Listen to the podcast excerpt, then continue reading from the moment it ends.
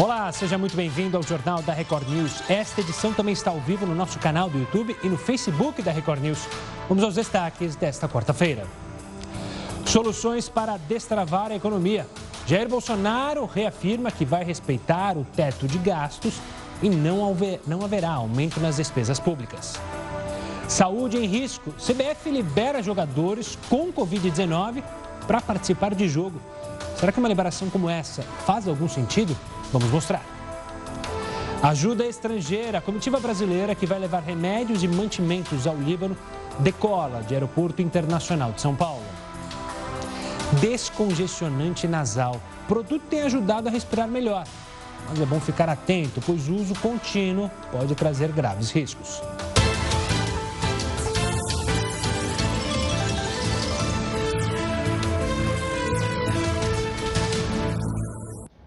A gente abre o Link News trazendo o detalhamento sobre o coronavírus no país. O Brasil registrou nesta quarta-feira 3.164.785 casos confirmados de coronavírus e 104.201 mortes. Só nas últimas 24 horas são 1.175 óbitos e 55.155 novos casos da doença, de acordo com o Ministério da Saúde. 2.309.400 e 77 pessoas já se recuperaram da doença aqui no Brasil. E o Tribunal de Contas da União deu 15 dias para que o governo apresente um plano de ação relacionado às vacinas contra o coronavírus. Agora, o governo vai ter que explicar qual é a estratégia que será utilizada em relação à compra, produção e distribuição dos imunizantes.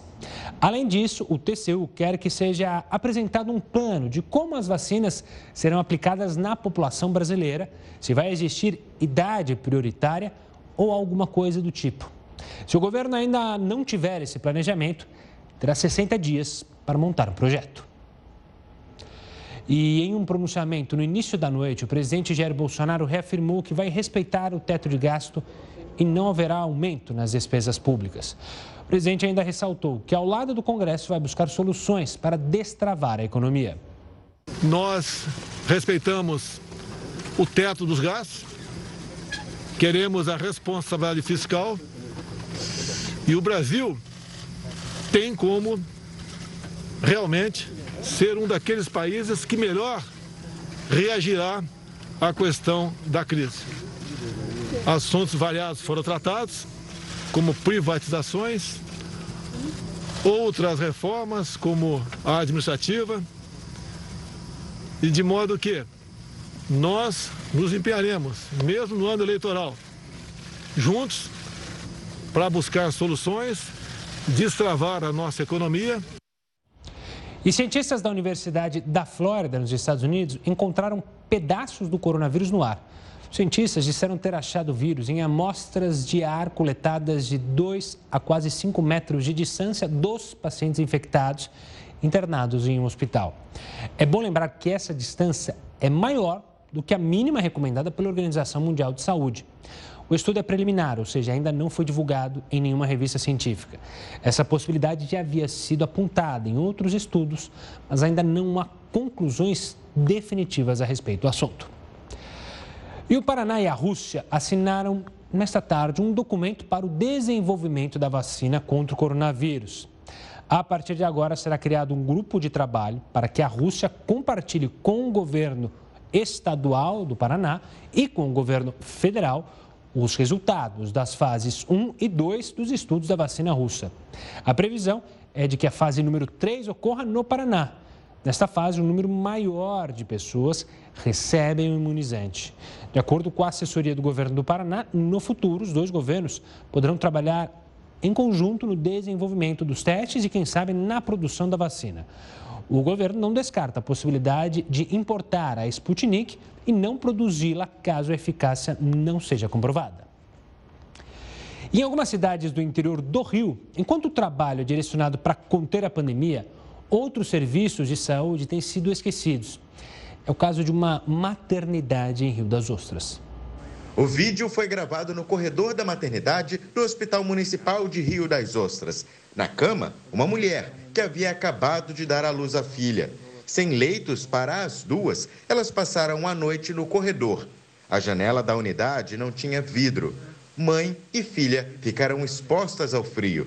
A cena foi registrada por Fabrício, marido de Suelen, de 24 anos. Ele ficou indignado com a situação. Ela ainda tinha uma moça ainda com Covid, numa aula do lado da, da sala onde minha esposa estava com o corredor.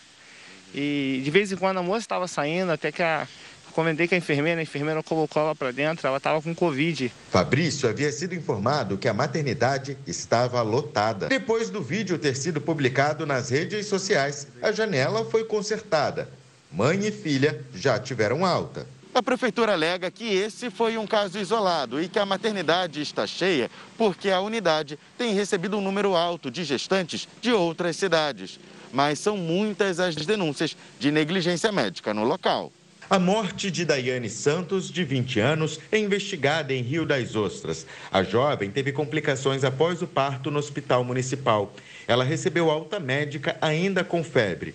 Dois dias depois, ela retornou à unidade com sangramento. Novos exames foram feitos e foi observado que a paciente ainda estava com a placenta no útero e, por isso, havia contraído uma infecção generalizada. Daiane chegou a ser internada no CTI, ficou em coma induzido, mas não resistiu e morreu no hospital. A prefeitura informou que foram tomadas as providências necessárias para esclarecer o caso e afirmou também que abriu um procedimento administrativo e técnico junto ao Conselho Regional de Medicina para investigar o que de fato aconteceu. E o Centro de Detenção Provisória de Pinheiros, aqui em São Paulo, teve 816 detentos contaminados por coronavírus. O levantamento foi feito pelo Núcleo Especializado de Situação Carcerária da Defensoria Pública. A prisão tem capacidade para 793 presos. Mas até o início da semana, haviam lá 1.609 detentos, de acordo com os dados da Secretaria da Administração Penitenciária. E desse total, 816 presidiários então foram infectados pelo vírus. O diagnóstico foi dado depois de um teste rápido. Em nota, a secretaria informou que, abre aspas, não houve nenhuma internação hospitalar, todos estavam assintomáticos e com boa saúde. Eles foram isolados, mas já saíram do isolamento. Fecha aspas. E entre os servidores, houve o registro de quatro confirmados com Covid-19, mas também já retornaram às atividades. O tema descongestionante nasal teve uma alta repercussão no Twitter nesta semana, que várias pessoas estão falando que o produto tem ajudado muito neste momento de tempo seco. Mas é bom ficar atento, pois o uso contínuo pode trazer riscos à saúde. O tempo seco, o frio e mudanças bruscas de temperatura costumam aumentar os casos de problemas respiratórios. Um dos sintomas mais comuns e que mais incomoda é o nariz entupido. Uma das formas mais usadas para aliviar esse incômodo é o descongestionante nasal, mas o produto trata apenas o sintoma e não resolve a causa do problema. Além disso, o período de duração do efeito desse medicamento é passageiro, o que leva as pessoas a fazerem várias reaplicações ao longo do dia. É preciso ficar atento para não ocorrer o vício sem contar que o item pode causar um efeito contrário. A pessoa acaba é, se adaptando ou se viciando no uso das gotas. Por quê? A, a, maioria dos descongestionantes nasais, eles são à base de efedrina, tá? Que é uma substância parecida com a adrenalina. Quando você pinga no nariz, ele causa um alívio grande, desobstrui muito rapidamente o nariz, porém ao passar o efeito, que dura duas horas e meia, três horas aproximadamente, a pessoa tem uma coisa que chama efeito rebote e a obstrução do nariz volta pior do que antes. O uso excessivo dos descongestionantes nasais também podem causar palpitação irritação na garganta, tosse e a formação de crostas dentro do canal respiratório. Quais os problemas de usar cronicamente, de usar direto? Com o tempo, a pessoa vai perdendo o olfato, tá? Ela começa a perder o olfato. Além da absorção para o organismo, causa alguns problemas, como aumento da pressão, é, aumento da frequência cardíaca e até arritmia cardíaca. Então, pessoas com pressão alta, é, arritmia cardíaca ou algum problema cardíaco, correm riscos sérios com o uso crônico. Então, por mais que eles sejam facilmente vendidos nas farmácias, o ideal é que o paciente utilize apenas com a recomendação de um otorrino. Outras opções melhores que podem aliviar os sintomas de nariz ressecado é pingar soro fisiológico e fazer o uso de umidificador de ar quando estiver em casa. E a Caixa Econômica Federal informou que vai depositar o valor do lucro do FGTS de 2019 até o dia 31 de agosto. O Heroto Barbeiro vai estar aqui com a gente agora para falar. Será que vale a pena sacar esse dinheiro? Diga lá, professor, dê dicas para a gente. Olá, Gustavo. Eu vi ontem quando você anunciou esse pagamento por da Caixa e eu fui procurar alguns números para poder responder então aí a sua pergunta. Então vamos lá para o primeiro passo para que cada um possa dirigir o seu dinheirinho. Olha lá. O rendimento da, da, do Fundo de Garantia é 4,9% ao ano. Atenção, não tem desconto em imposto de renda. Nem o Fundo de Garantia, nem a, nem a, nem a poupança. Outras aplicações têm, têm dedução de imposto de renda. Então é bom a gente saber isso, porque às vezes você vai lá no banco e ele, ele fala do rendimento, mas na hora de você receber, vai ter que descontar o imposto de renda. Então o rendimento é de quase 5% ao ano, é um recorde Nunca isso aconteceu. Agora vamos comparar esses, esse 4,9 com outros dados importantes que a gente já conhece aqui do jornal. Primeiro, a Selic esse ano está só em 2%. 2% ao ano. Veja, o Fundo de Garantia está pagando quase 5%. A poupança está pagando menos do que a Selic, está pagando 1,4% ao ano. E a inflação desse ano, em média, em média, ela está em 1,6% ao ano. Significa o seguinte: quem está colocando dinheiro na poupança está perdendo para a inflação. Quem aplicou na Selic está ganhando um pouquinho acima da inflação. Só não vai perder porque não tem o recolhimento do imposto de renda, como eu falei. Portanto, é uma bom, um bom rendimento esse fundo de garantia. Mas vamos fazer o seguinte: vale a pena sacar ou não? Agora, respondendo diretamente a sua pergunta, Gustavo. Se você tiver papagaio, papagaio, não de pinar, né?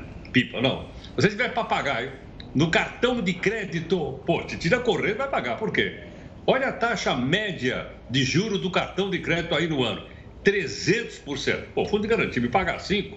Eu vou pagar 300 para o cartão de crédito? Não. Eu prefiro tirar e pagar o cartão. Ou então o cheque especial que é mais bonzinho. Mas olha a taxa média do cheque especial no ano aí. 110%. Portanto, se eu tiver uma dívida no cheque especial, é preferível tirar o dinheiro do fundo de garantia e pagar também, porque esses juros estão muito altos. Então, só para concluir aí, e as pessoas poderem avaliar e decidirem se vão ou não sacar o dinheiro do fundo de garantia. Vamos virar mais uma informaçãozinha? Aí está. Então, você diz, então, na bolsa eu posso investir? Pode. Pode ir no fundo de investimento? Pode. Pode na poupança? Pode ser que a poupança está baixinho, como eu falei agora há pouquinho. CDB, está pouquinho. Então, resta o seguinte, para ganhar dinheiro, eu teria que aplicar na bolsa ou no fundo de investimento. Mas atenção, bolsa tem risco. Você pode ganhar, você pode perder. Fundos tem risco. Você pode ganhar e você pode perder. E atenção, que tanto o ganho na bolsa como nos investimentos, eles pagam imposto de renda. Então, se você não está precisando da grana, eu, por exemplo, como não estou precisando, viu, Gustavo? Estou com a dívida tudo de hora, eu vou deixar minha grana lá na caderneta de poupança com meu fundo de garantia.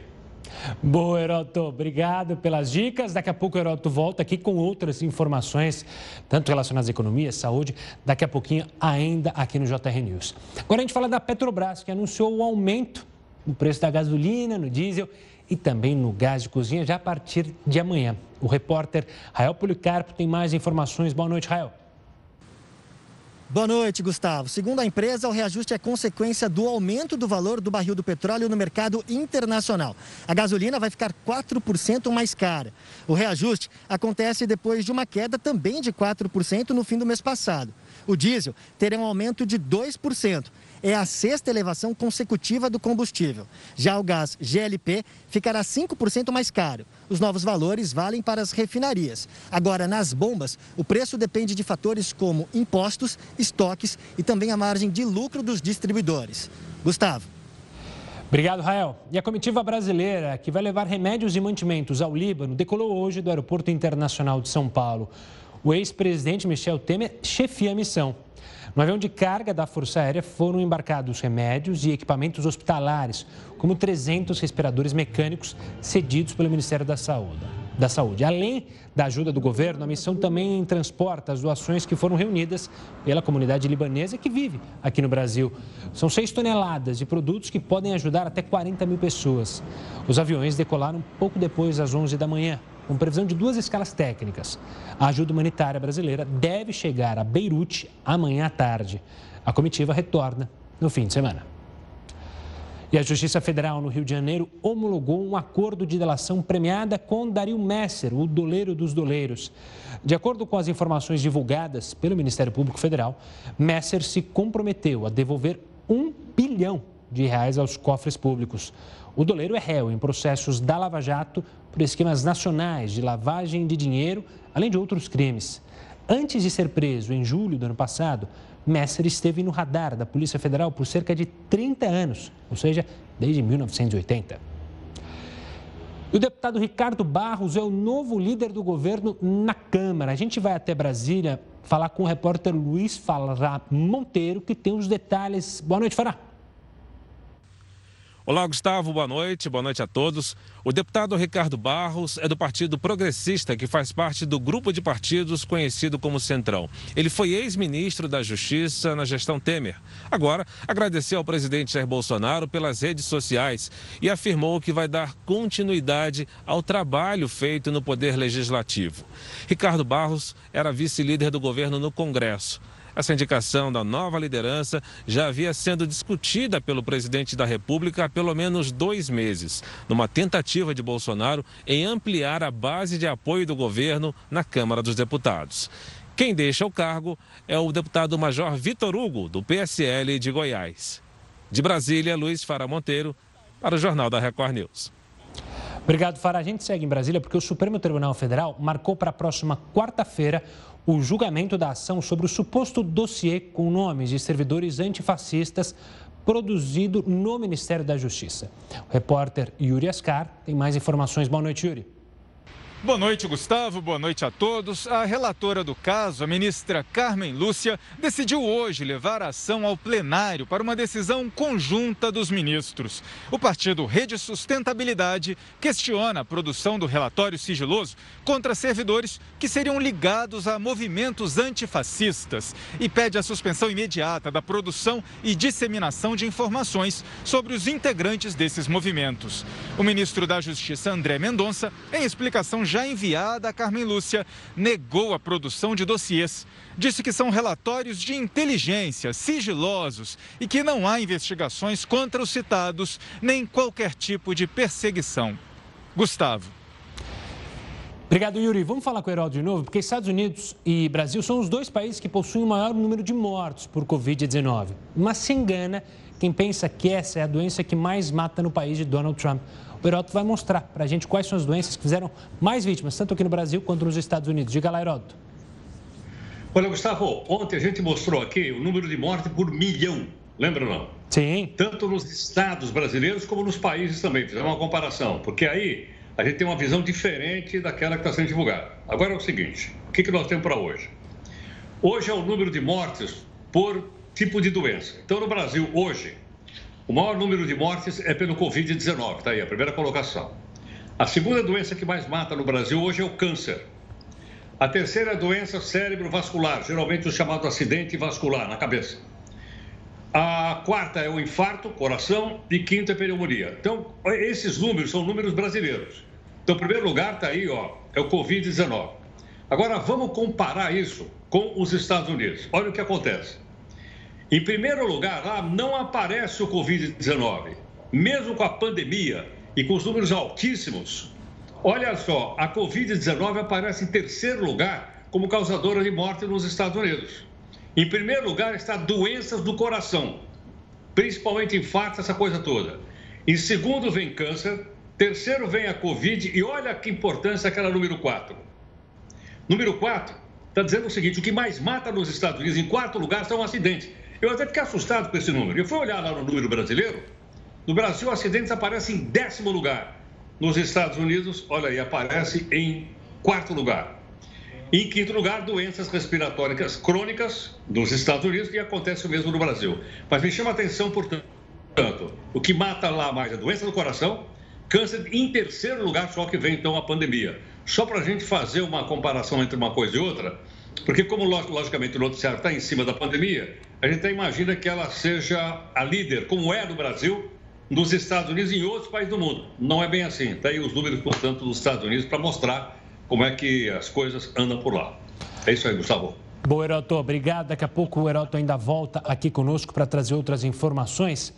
Falando dos Estados Unidos ainda, nesta quarta-feira, o presidente americano Donald Trump voltou a pedir a reabertura de escolas em todo o país.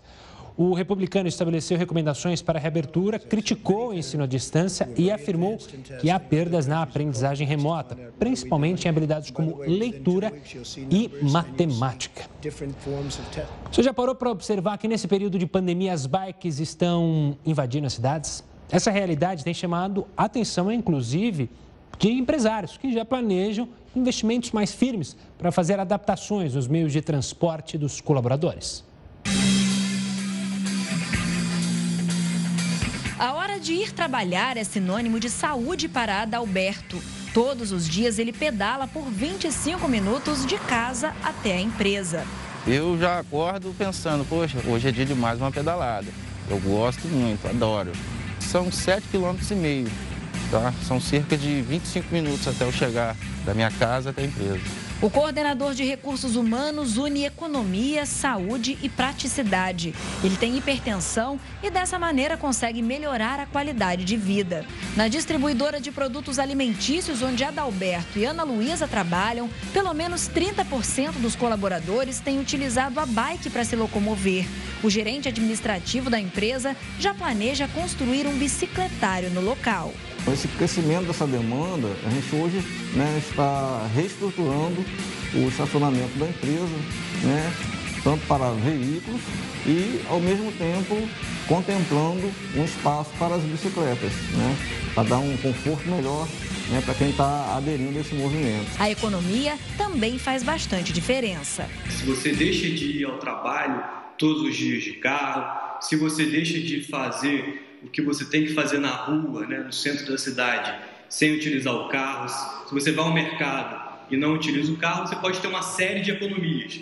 Né? Uma das economias principais, uma da economia principal, é a diminuição do gasto com combustível. Porém, falta uma melhor infraestrutura para que os ciclistas se sintam seguros no trânsito, além de uma maior conscientização dos condutores de veículos automotores. Às vezes o motorista, ele não respeita o ciclista, entendeu? A gente está sempre de olho neles, que vira e mexe, eles dão uma fechadinha na gente. Mesmo pedalando dentro da cidade, é preciso um preparo para não ter problemas de saúde. Em primeiro lugar, tem que procurar um médico, para ver se a sua saúde está ok, se pode estar né, utilizando dessa prática, ver se a bicicleta está de maneira adequada para não dar dor na lombar, procurar um nutricionista né, para fazer aquele plano individualizado e ter cuidado né, com roupas, com as roupas têm que ser roupas leves. Para mim é saúde, é vida, né?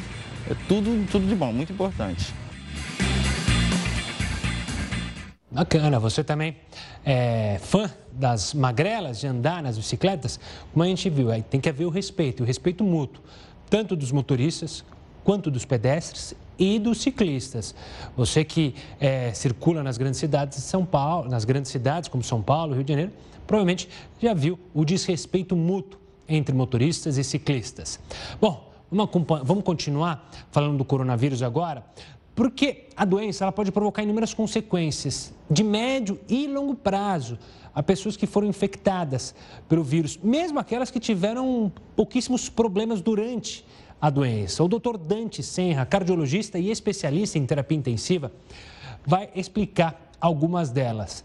Doutor, obrigado pela participação aqui conosco. É importantíssima essa conversa nossa, porque infelizmente tem muita gente que fala: olha, eu quero pegar logo essa doença para me ver livre, eu sou jovem, e não percebe que ela pode sim causar seriedades, causar danos no nosso corpo, principalmente para quem passa por ela. Eu queria saber primeiro quais são os possíveis danos que a gente pode ter, mesmo sem ter que precisar ir para UTI, é, no nosso pulmão, em outras partes é, do corpo, já há pesquisas relacionadas a isso?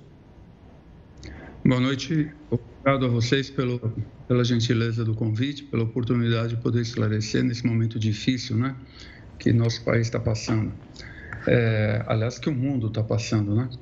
É, é, isto é um erro grosseiro, a pessoa querer pegar a doença para se livrar logo dela.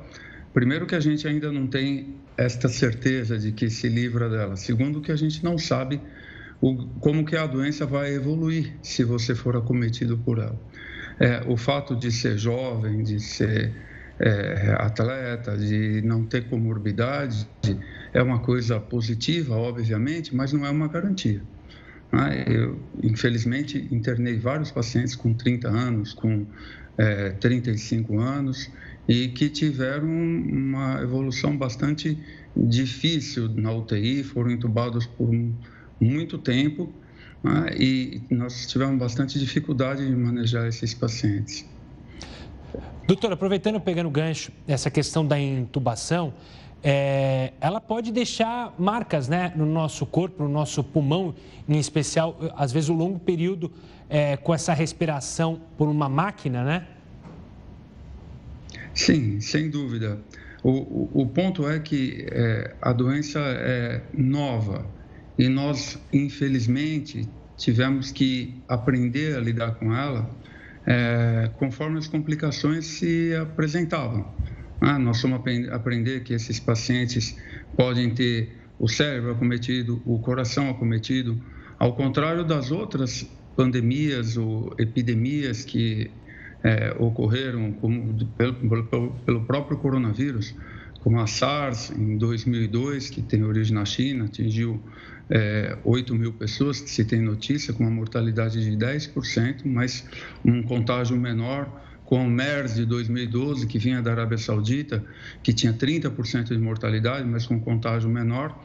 Estas pessoas, a julgar por estas outras infecções por coronavírus, estas pessoas é, que se recuperaram, é, tem-se notícia de que frequentaram hospitais é, por muitos anos depois, tiveram a sua saúde é, abalada, prejudicada, tiveram dificuldades respiratórias, dificuldades de fazer é, longas caminhadas, é, provas funcionais respiratórias alteradas, e essa não deve ser diferente. O que determina se isso vai ocorrer ou não é a intensidade da doença que cada um foi portador. Ah, se o paciente teve que ser entubado, se o paciente teve que ficar muito tempo entubado. Né? Essas pessoas a gente imagina, e eu digo imagina porque ela é recente, não tem tempo para a gente saber se essas pessoas vão se recuperar totalmente.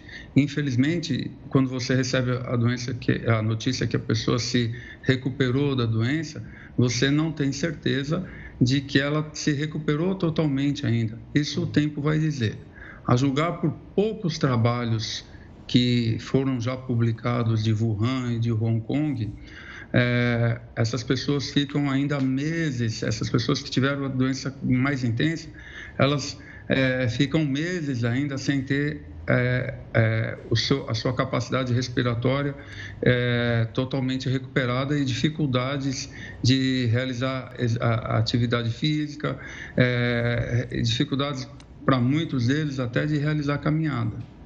Doutor, você tocou num ponto é, que eu quero deixar bem claro até para as pessoas. Talvez eu faça uma analogia aqui é, um pouco é, forçada, mas é, você falou, né? É uma doença nova, ou seja, a literatura dela está sendo, é, está sendo escrita com o decorrer dos dias, ou seja, se a gente comparar com uma doença como a tuberculose, que é tão grave quanto, mas a gente já tem conhecimento, né? a gente sabe como a doença é, caminha. É mais ou menos isso? É primeiro precisa entender a literatura ser produzida, é, relacionada ao coronavírus para entender e para saber como funciona, como ela pode atingir o ser humano, como ela pode evoluir em certos casos? É mais ou menos isso?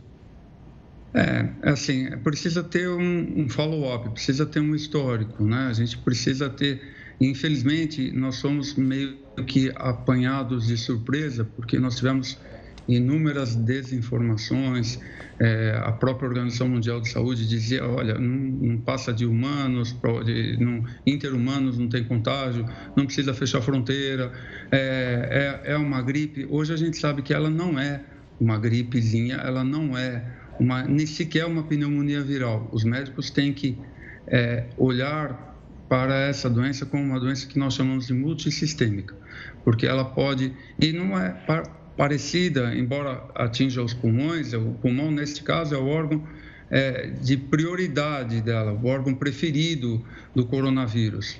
É, mas a gente sabe que atinge o cérebro, atinge o, o, os rins, atinge o fígado, é, é, é atinge os pulmões, atinge o coração. Né? Tem relatos de pacientes que têm infarto sem doença de obstrução das coronárias.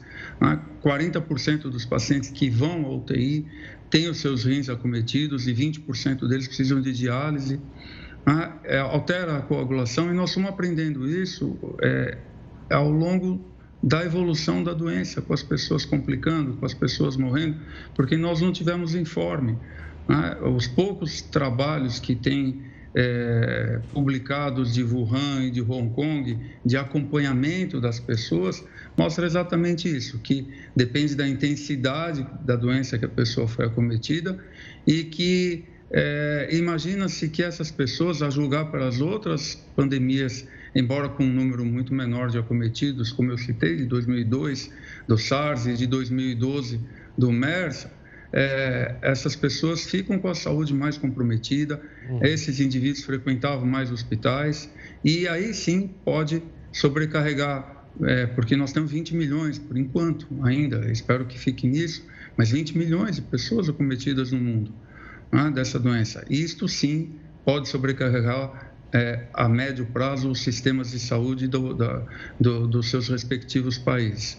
A tuberculose é diferente, porque a tuberculose a gente tem, é uma, é uma bactéria, é uma micobactéria e a gente tem tratamento para ela. Né? Se a pessoa aderir ao tratamento, embora seja um tratamento relativamente longo, em torno de seis meses, a pessoa tem cura completamente. Né? E, e, e, este, este, embora o vírus vá embora, ele deixa cicatrizes, as sequelas claro. nos órgãos. Né? É, o, o, os médicos do, que trataram na, no Reino Unido do, do primeiro-ministro, do Boris é, Johnson, é, que até foram homenageados, o, o, filho do Boris Johnson tem o nome dos dois, os dois se chamam Nicholas, eles chamaram, para você ter uma ideia, de a poliomielite da nova geração, porque ela vai arrastar complicações pelo sistema de saúde, possivelmente por décadas. Tá certo, doutor, eu quero agradecer demais a sua participação explicando.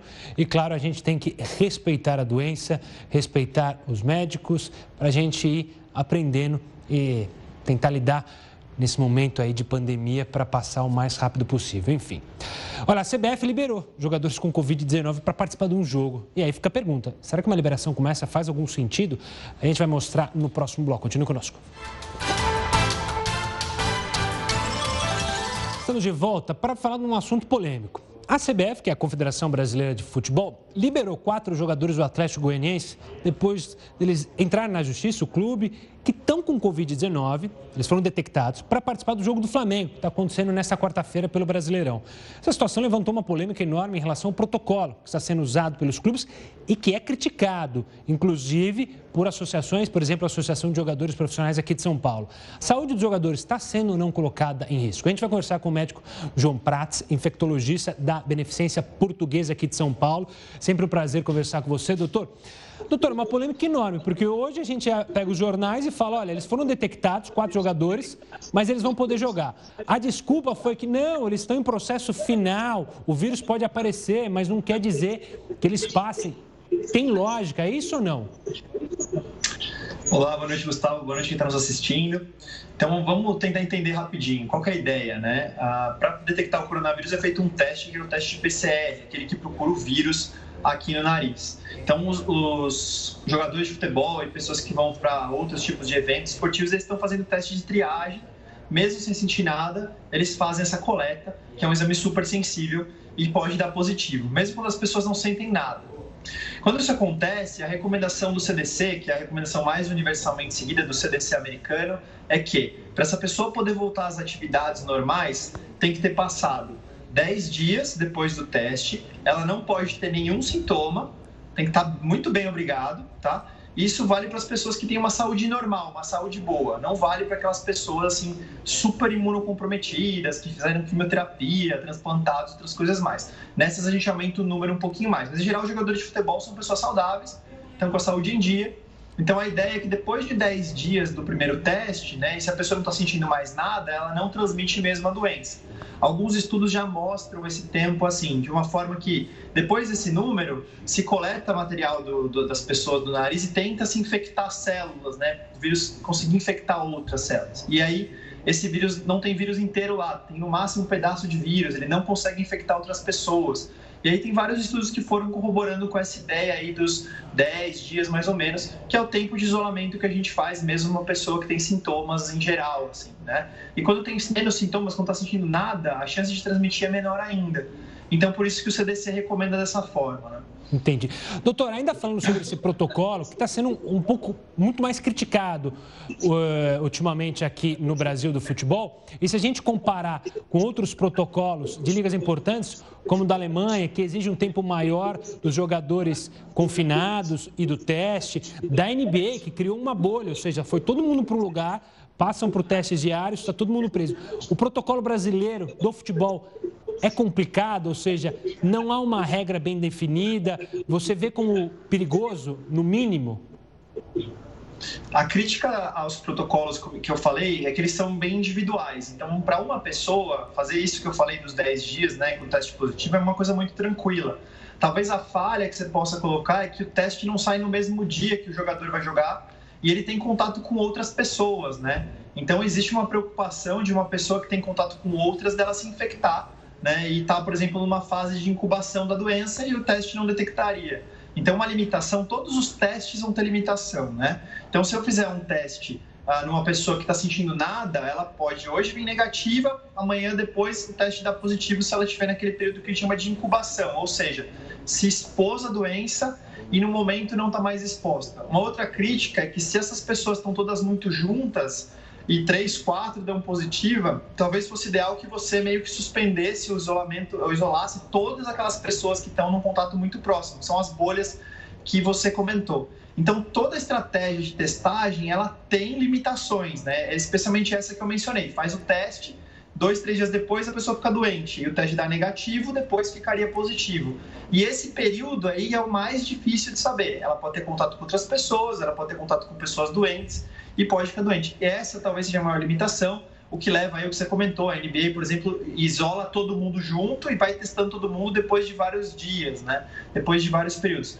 Mas, em geral, para esses jogadores, quem teve o teste positivo esperou esse tempo, beleza. A preocupação dos, dos testes negativos seria talvez com os outros jogadores que tiveram contato com esses, né? Claro.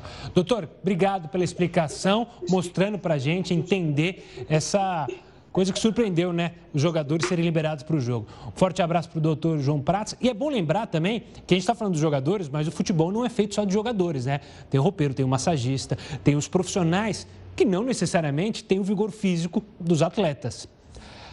Olha, a disputa eleitoral para presidente dos Estados Unidos está dando o que falar. Joe Biden anunciou quem vai compor a chapa dele. Será essa que você está vendo, a senadora Kamala Harris. Os detalhes sobre as eleições americanas você confere daqui a pouquinho. Joe Biden anunciou quem irá compor a chapa com ele na eleição para presidente dos Estados Unidos. Será a senadora Kamala Harris. Caso eles estejam eleitos, ela será a primeira mulher a ocupar a vice-presidência do país. O Heroto Barbeiro explica como esse anúncio, esse anúncio mexe com o cenário, com esse jogo de tabuleiro, esse jogo, é, esse xadrez das eleições americanas. Diga lá, professor. Olha, Gustavo, ela seria a primeira mulher vice e seria a primeira negra também. Caso ela venha ser eleita juntamente com o Biden, como você acabou de lembrar agora. É bom lembrar também que era do Partido Democrata. A eleição é no dia 3 de novembro, está pegando fogo já agora com a indicação dela. Por que razão? Porque o papel dela nessa chapa do Biden é bater no Trump. E ela já saiu batendo no Trump hoje. Por que razão? Porque ela diz o seguinte, que tem uma pauta importante no Partido Democrático que o Trump não acompanha. Olha ela aí. Ela diz, primeiro, a questão da pandemia. Ela acha que o Trump está tratando isso de uma maneira ruim. Segundo, mudança climática. O Trump diz que não tem mudança climática no planeta. Isso é coisa de invenção lá dos os ecoterroristas. E o terceiro ponto é o desemprego. Então, se você olhar para hoje, afinal, com a entrada dela, como é que está a pesquisa eleitoral? A pesquisa está dando uma ligeira vantagem para a dupla formada por ela e pelo John Biden contra o Trump.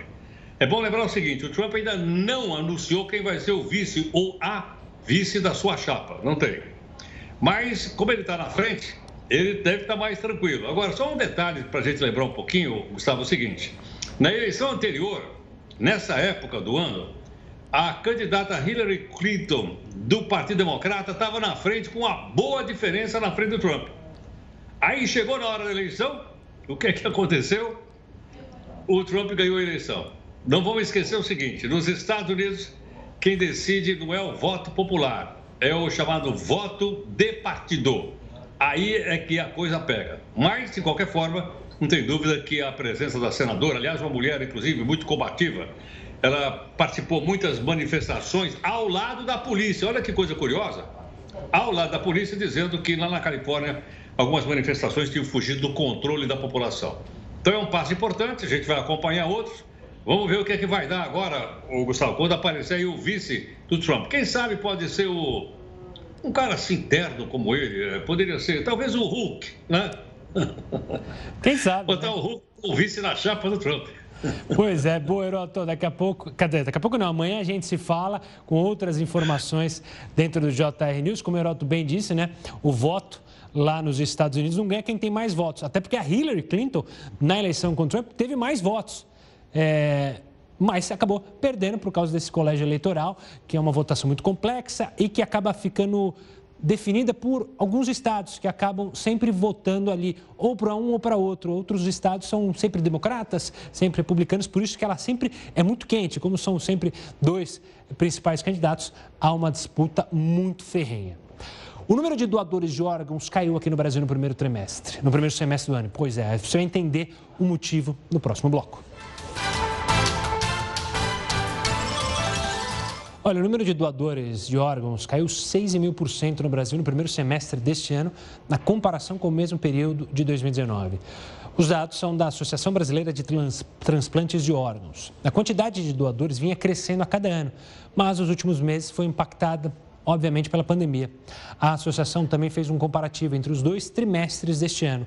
A queda foi de mais de 26% no Norte, Nordeste e Centro-Oeste, que foram as regiões que mais sofreram com a queda. Sul e Sudeste tiveram aumento. Atualmente, o Brasil faz transplantes de coração, fígado, pâncreas, rim, pulmão, córnea e medula óssea. Em junho deste ano, mais de 40.700 pacientes estavam na lista de espera de doação. O Jornal da Record News fica por aqui. Obrigado pela companhia. Acompanhe agora mais uma edição do Jornal da Record e se mantenha bem informado. Tchau, tchau.